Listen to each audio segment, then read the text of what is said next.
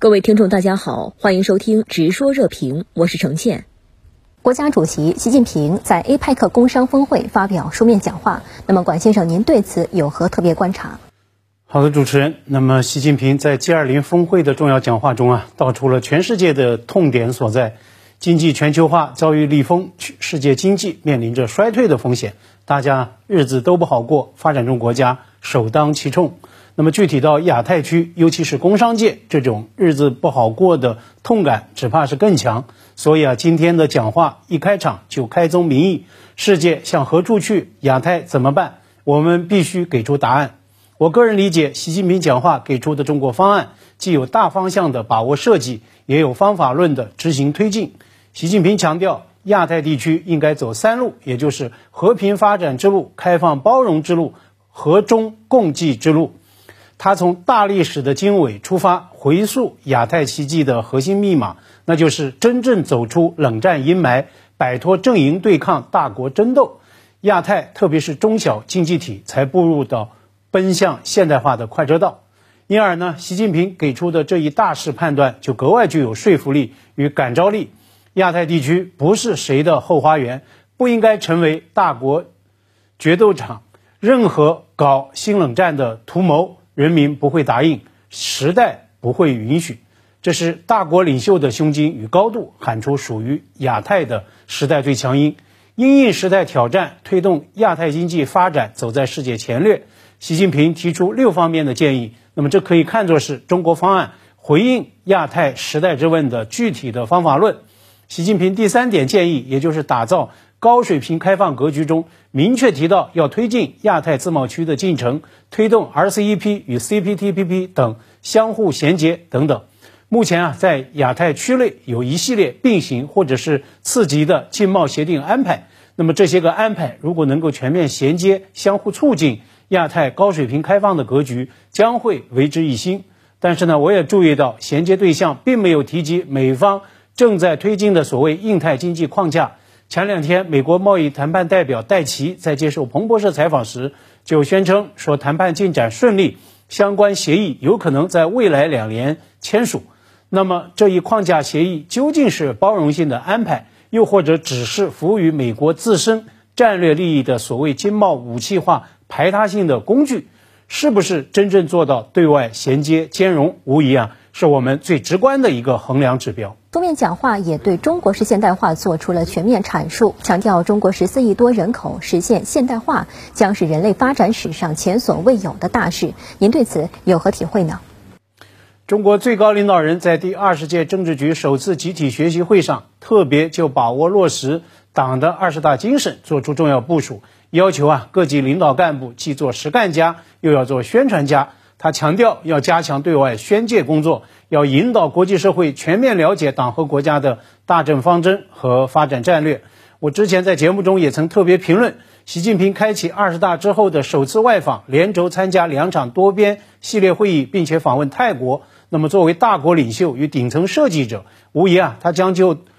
对外宣讲阐释党和国家大政方针和发展战略，做出格外精彩的。全面演示，成为实干家、宣传家的典范。事实上呢，从巴厘岛到曼谷，我们从联场峰会与场边外交的活动来看，这样一个主题是贯穿始终的。在举世瞩目的巴厘岛习拜会中，中国元首向美方交底：中国党和政府的内外政策公开透明，战略意图光明磊落，保持高度的连续性和稳定性。在我看来，这样一种高度的连续性和稳定性。恰恰是动荡变革起立的世界最期待也最看重的大国特质。所以啊，我们看到几乎每一位与习近平会见的外国领导人，包括拜登，包括联合国秘书长古特雷斯，也包括作为 G20 峰会东道国的总统佐科等等，他们与中方会谈的一个不变主题，都是对习近平再次当选中共中央总书记表示祝贺。一定程度上，这也是外部世界对于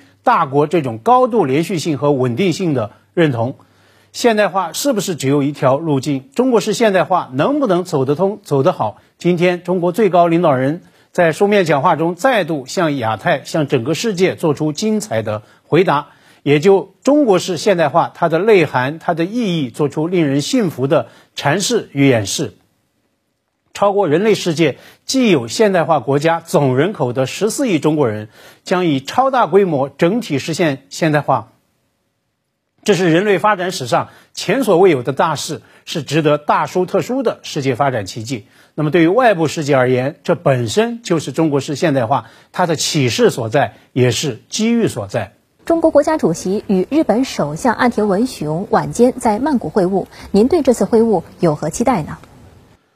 这是中日领导人过去三年来的首次面对面会晤。正如香港南华早报网站今天即时新闻的头条所称的，这是。场边外交旋风，也就是 whirlwind of diplomatic meetings 的一个延续。那么，追随大国领导人的脚步，这股旋风从巴厘岛吹到了曼谷。习近平高访节奏仍然在高强度、高效率的在延续。这也是备受关注的一次双边会晤。日本方面一直在为此在积极准备，甚至在提前进行舆论的准备。此前，在参加金边东亚系列峰会期间，日本首相本人就已经做出了相关的表态。三年前，也就是中美元首在巴厘岛举行拜登就任总统之后的首次面对面会晤当天，那么日本的内阁官方长官松野博一就已经预告了这次会见，并且强调岸田将会关注习拜会的内容，希望构筑建设性而且稳定的日中关系。那么，对于习拜会的核心内容，岸田有 get 到吗？